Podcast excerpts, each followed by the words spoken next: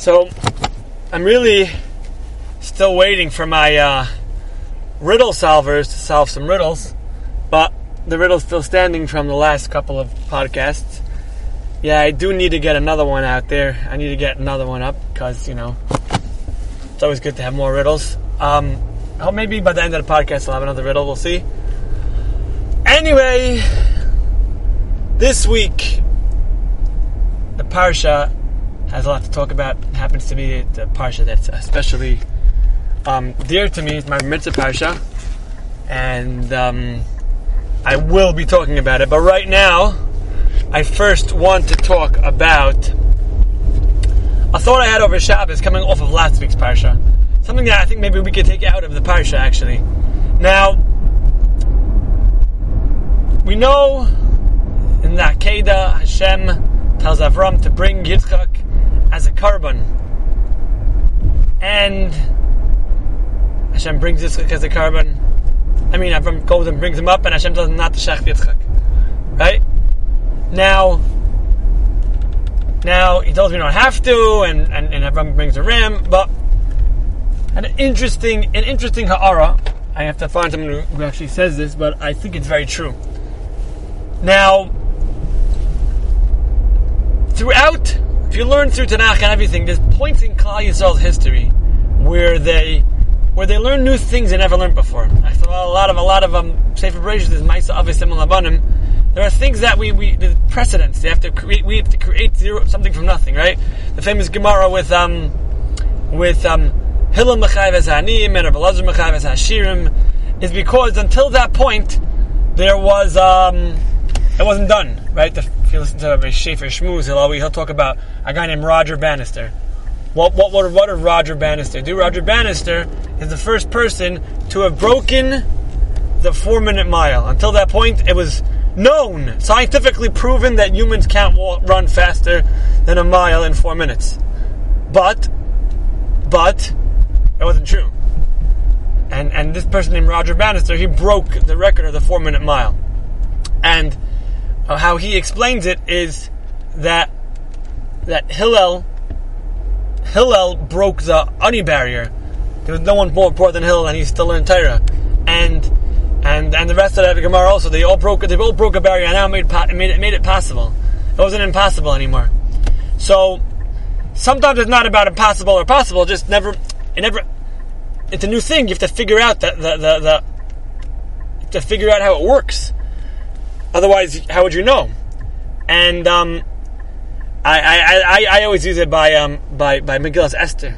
Megillas Esther, I, I, I explain sometimes is the is the blueprint to, to. I've heard this from some other people, and because Klal didn't know how to how to find the, uh, the hidden the hidden Yad Hashem in, in, in, in, until then, they went to a Navi and the Navi explained it to him. So what what what what what, what is what's the Akedah and what lesson does it teach us? So here's what, what I want to suggest. Um, is a Gemara. I think it's Rosh Hashanah. I'm not sure. Maybe it's a Chagiga.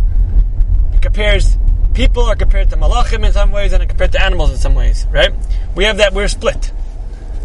And um, what the, the, ways the people can be beyond mal- malachim because we could keep growing and malachim can't. Right? But we're like animals in some ways because on, uh, because because we do certain things like animals and and and also if a person you know doesn't strive and doesn't grow and doesn't take advantage of the gifts that Hashem gave him, speech and, and, and brains, then he's worse than an animal. Because as the Navi Yeshaya says, Yadashar balav. Animals at least know where their bread is buttered. They know they know they know what's going on. They know not to disrespect their their their their master. And we, uh, that, right? The, the Nevuah goes on about Klal Yisrael. So so humans have this tremendous power, this tremendous koyach, yeah?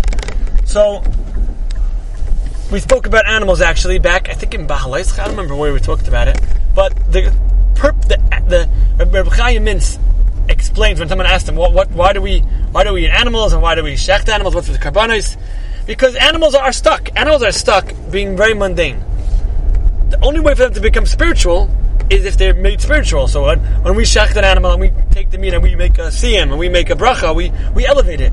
And when you bring it as a korban in the Mesa that is an ultimate form of it reaching a potential it couldn't have otherwise done. If it sat out and died in old farmer Ben's yard, then it was not, not it was not its purpose in the world. It didn't re- reach that spiritual potential that it could have reached if it would have if it would have done if it would have been a korban. So a korban for an animal when you shecht it, animals can't do anything. Animals can't can't daven. Animals can't learn. Animals can't do mitzvahs. Animals are programmed. Actually, as we go through, we were going daf yom, you go through Rosh Hashanah, you'll see the Rosh Hashanah for Ma'aser Behema is based on animal mating season because animals don't care.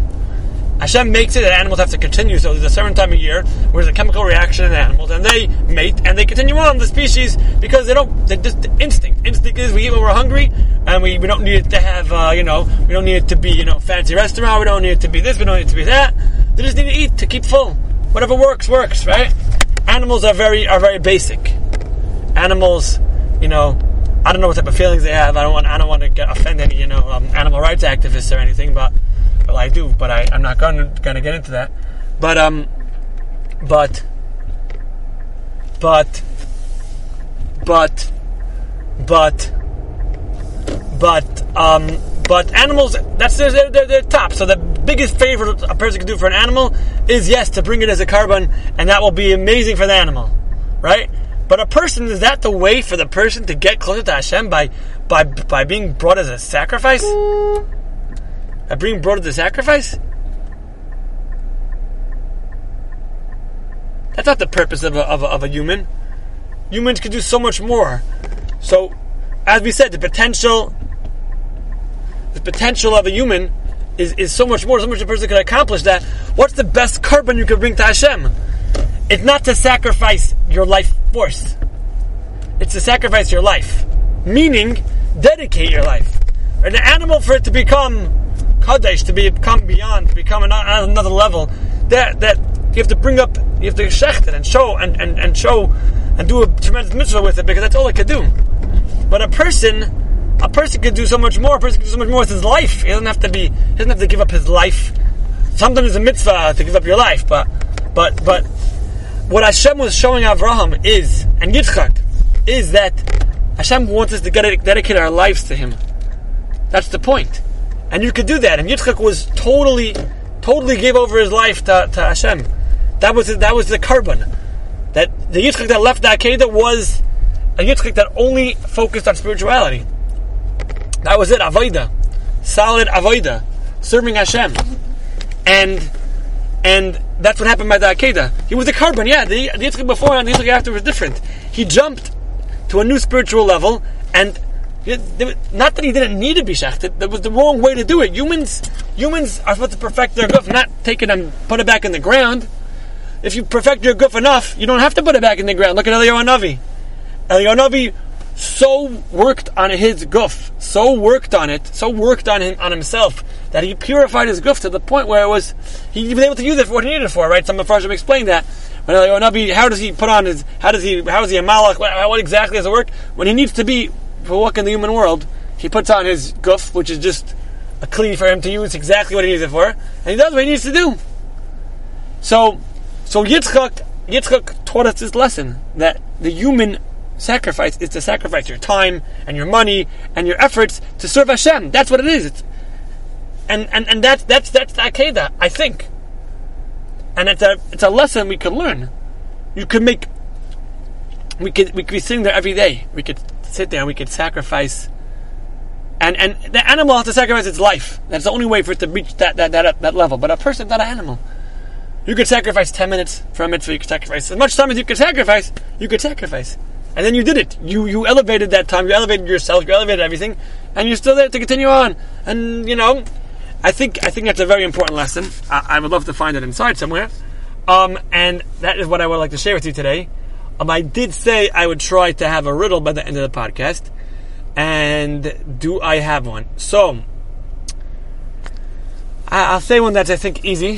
Um, we are getting close to certain times when you see the answer. Maybe by the time you get the answer, it will be more whatever, more clear. Um, Oh, I just, it's actually part of the riddle. So the question, the riddle is as follows. Rachel Imenu wanted it. The menorah had it. Or Rachel Imenu wanted them and the menorah had them. and you can't have Torah without them or it.